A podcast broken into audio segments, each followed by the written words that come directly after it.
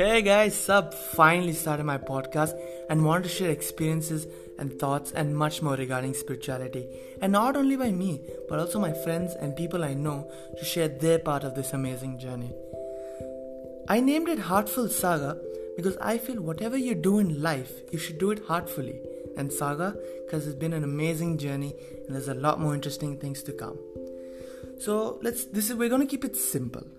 I'm gonna share stories on how people got on this path and how it's going for them and things people can do if they're going through some emotional issues or work problems or stress.